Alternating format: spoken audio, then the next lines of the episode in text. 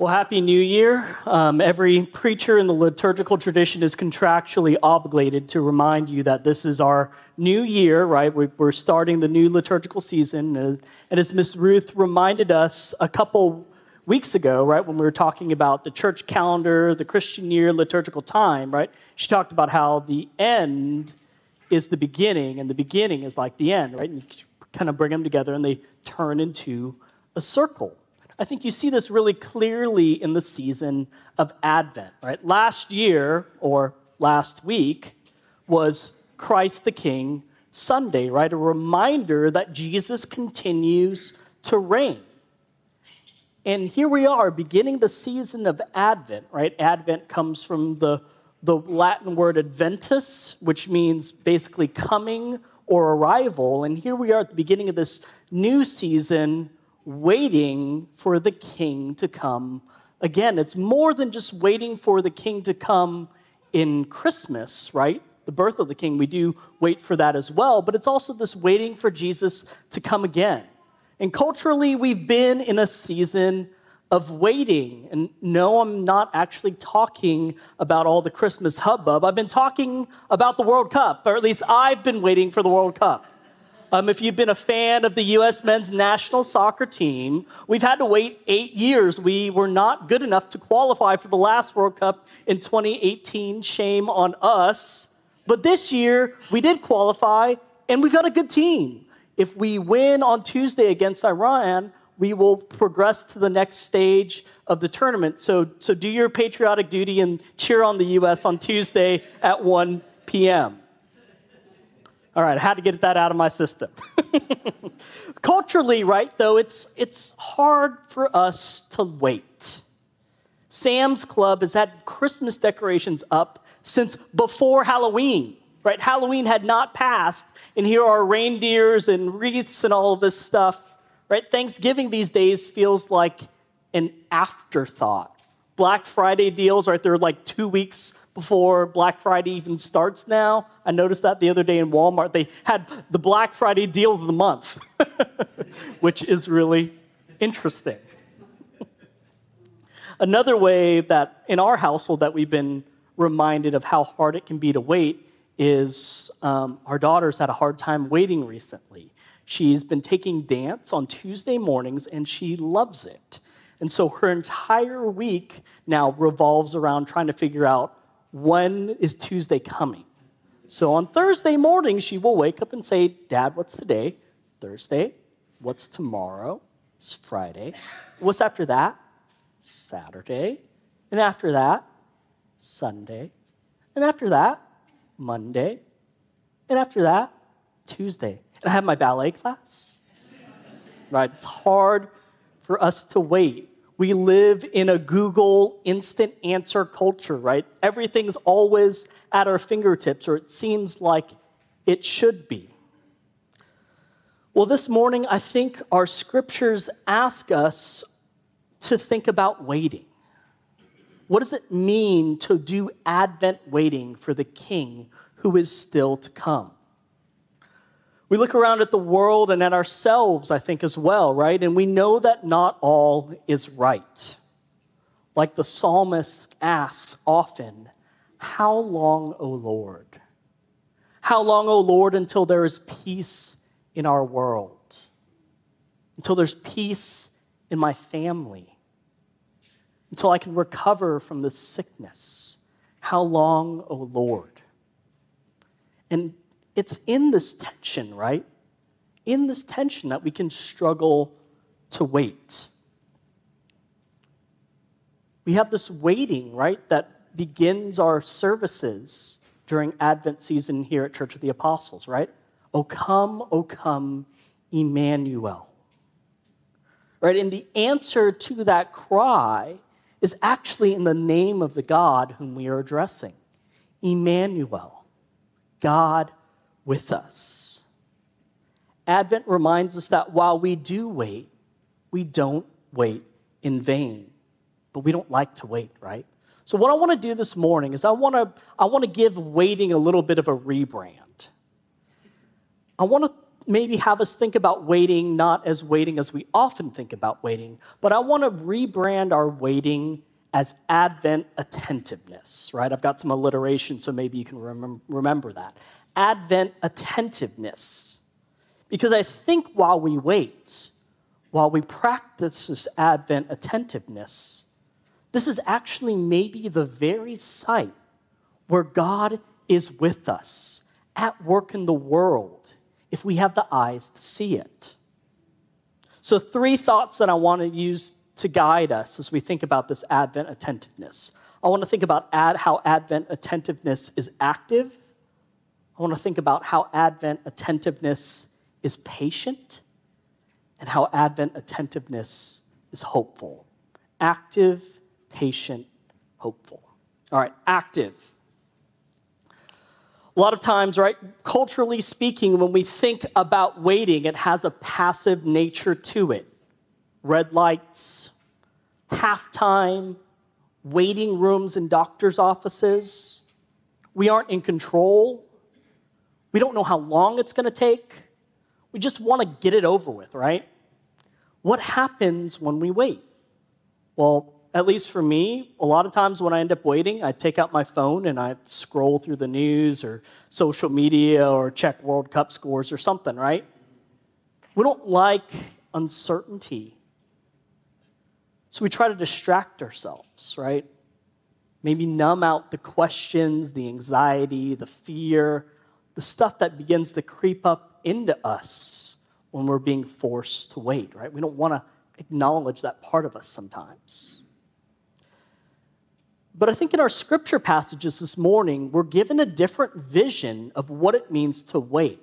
This waiting that God calls us into isn't passive, it's not just passing time, but I think this waiting can actually be an active thing.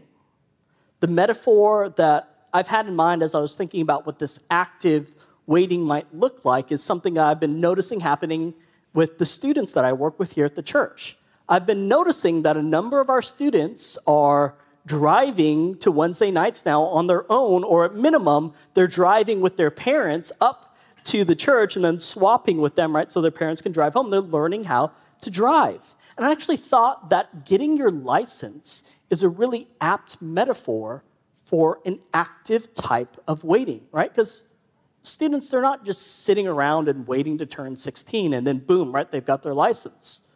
What are they doing? They're, they're actively engaged in this process.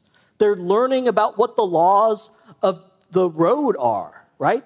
what they need to do when they come up to a stop sign. They're practicing parking so they don't hit another vehicle, right? They're learning to get comfortable in the vehicle they're driving. That's an active process. It's not just a passive thing that happens to them and all of a sudden they'll be great drivers. It's active waiting, right? Preparation for something greater to come our Romans passage, Paul tells us that we know the time is drawing near. The night is gone, he says, right? So cast off the works of darkness and put on the armor of light.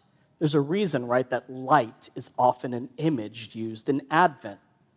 Despite the darkness that we see all around us, we are drawn to the way of light that we see in Jesus, right?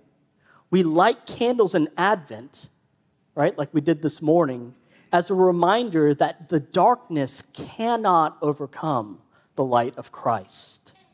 And the light of Christ is seen in actions of love, not in selfishness, right? Paul continues and says, Love does no wrong to the neighbor. Jesus implores us in Matthew's gospel to be ready, right? To stay awake. That's an active posture. And while we are waiting for Christ's return, that means we don't just bide our time, but we are to actively show forth the kingdom of God through our words, through our actions, through our love. And in order to, being, to be alert, right, we need to be paying Advent attentiveness to the world around us. So I think it's important, right, that we pair these two things together, that it's not about constant activity, but it's about learning to pay attention, attentiveness, right, to what the Lord is doing in our midst. It's a reminder that when we're buried in distractions, right, even good distractions like work or family or other things of that nature, that we can miss out on opportunities to love like Christ did if we're not alert, if we're not paying attention. Our Isaiah passage reminds us that peacemaking is active, right? We beat our swords into plowshares. That doesn't happen on accident. It's an active posture that we can't just wait for things to blow over, but that Christ compels us into the midst of conflict on occasion to say, I forgive you, or here's another way, or I'm going to love you even though you're an enemy of mine, right? That's this active nature that Christ calls us into. Stay awake, actively pursue the way of Christ. And like I mentioned, I think it's important that we're not just talking about activity, right? That activity has to be at the same time married with patience. That it's not just activity for the sake of activity, a constant doing. Because that doing, even good doing for God, can help us, can be a, a reason we might miss God on occasion. I think it's no mistake that we start the Christian year with Advent, because this time of waiting, I think it's an apt metaphor for the whole of our lives. We spend a lot of time waiting, don't we? A lot of time waiting on God, waiting on other people, all kinds of different things. And in that waiting, right, within us, both individually and collectively, right, there wells up this longing for Jesus to come and to heal the brokenness that we see around us fully while we wait. All right, so you ready to learn a fancy theological phrase? Advent is about inaugurated eschatology. Inaugurated eschatology. Let's break those two things down a little bit, right? Eschatology has to do with like the last things, Christ's return. Inaugurated meaning that it's starting to come into existence, right? So this what this what this word describes is the fact that yes, Christ has defeated sin and death on the cross, and he reigns as king through the resurrection and the ascension, but at the same time, we haven't seen that in all of its fullness, right? We're in this waiting period where we know what the end of history is going to look like, but it's not here in its fullness yet. Oftentimes gets referred to as the already and the not yet. So I've made a couple soccer references. So I'm going to flip gears and give you maybe a little bit more helpful cultural analogy with football, right? Especially for some of you Auburn fans, right? You are waiting for a new coach to be announced, right? And there's going to be a gap in time between when that coach is announced and when that coach actually takes the field on a game day and is in charge of that team, right? That gap in that middle is kind of like this inaugurated eschatology, if you will, right? Because that coach has power. He's going to hire other coaches. He's going to start working with the players on his system, but you're not going to see it in play fully until the game time comes, right? Okay, so while I don't have time to get into this too deeply this morning, I do want to say that the character of how we wait matters. I'll say that again. The character of how we wait matters. I think that's why this patience is important. I think there's one way of hearing and interpreting the Matthew reading this morning that might conjure up fear in us when we think about the coming of Christ, right? Fear in us, fear in other people. But be wary of anyone who tells you that they definitively know when Jesus is coming back, right? Jesus himself said he didn't know that. He didn't know the day or the hour. So if someone's telling you, oh, I've got this figured out, mm, you might want to practice a little healthy skepticism there. And I think sometimes, right, even this desire to predict the signs, that can be a distraction to the work of love that's right there in front of us, right? If we get so sucked into this figuring this thing out, this waiting and waiting and waiting, we can miss those things. But again, right, it's not just all activity, it's patience. Contemplation and action actually work hand in hand if they're practiced in balance. This is exactly the point that Jesus makes in the illustrations in Matthew's gospel, right?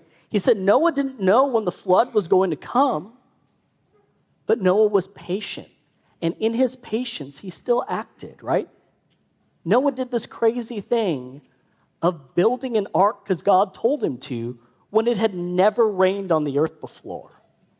Right? We, we forget that little detail in the story. It had never rained, it had never flooded on the earth. But God had told Noah, hey, this is coming. Listen to me. Be ready. Stay awake. Stay alert, right? Get prepared. And Noah did it. And he listened to him while the world around him just went about in their disobedience, right? So when Christ comes back, he is coming back to our earth to redeem it and to restore it, right? Physical bodies in the new creation. And when Christ does come again, it will be a validation, not an erasure, of the work that he has started in and through us, the church, towards that new creation. Where the church has been in error, it will be purified and made right. But by that same token, where the church has been faithful, Christ will continue in that work of faithfulness and see it through to the fullness. We don't know the time of Christ's return, but we know what we need to do, right? We need to follow Jesus. We need to take on the character of Christ, of loving others, practicing mercy and grace and justice and truth. That's how we wait, right? We don't wait in fear, in panic. That's not the way Jesus showed us. We wait in this patient and active, and to the last word, hopeful trust. This is the way that we wait like Jesus, writing, right, putting love into patient action. And the reason that we're able to wait like this during Advent is because we know that Jesus is the King and we are not. Thanks be to God. We are not in charge of fixing the world and all of its brokenness. That's something that's too much for us to bear. Christ has done that definitively, but at the same time, one of the amazing things about the gospel is that even though Christ is the one doing it, he's invited us in to that work, to partner with him, to begin to see the kingdom come into fruition, right? And I think while we practice this hope, when we gather in worship like we do here on Sundays, when we're sent out back into the world to do the work of Christ, we help to make that hope more tangible to a world that's waiting, right? That's the promise that's there in the Isaiah passage that when the people of God do the work of God, the whole world will see and know what God is like, and they'll be drawn to worship the one true God. We help the world know how to tangibly wait, to long for God, even when they sometimes don't know how to long for God. All right, so in closing, back to this idea of Advent attentiveness. A couple questions we can ask ourselves. Do I notice where God is at work around me? Do I notice it? Sometimes, right, that just means the pulling back from those distra- distractions long enough in contemplation, right, to see, okay, this is something God's doing. I, I hadn't seen it because I was busy doing things or busy worrying about other things, right? I wasn't being attentive, I wasn't staying awake. Are we rushing around too much that we can't see the work of God. Another way of saying that would be would we recognize God's work around us? Right? Do we see that in the character of Christ, right? One of the fundamental Christian convictions is that the definitive revelation of who God is is the person of Jesus. When we look at Jesus Christ, we see the fullness of who God is, right? The image, the exact imprint of Christ's nature, I mean, of God's nature, right? Again, that was one of the texts from Colossians last week, last year. Christ the King Sunday, right? So when we look at Jesus, that's who God is. That's what God's like. There isn't a God who's hiding behind Jesus, right? Jesus is the fullness of God's revelation. It's so easy to be more distracted than normal, right, during this holiday season. And again, it's not even about just waiting for Christmas. Advent's more than that. Advent says, slow down and wait on God. Notice what he's doing. Look for the light, stay awake.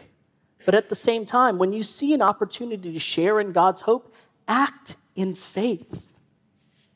Right? It's, again, it's not just this, this re- retreat, there's action involved there. Push back the darkness through our love that we share, right? Not through our apathy. Follow the Spirit of God into the world as we continue to wait. Come, Lord Jesus, in the name of the Father, Son, and Holy Spirit. Amen. Amen.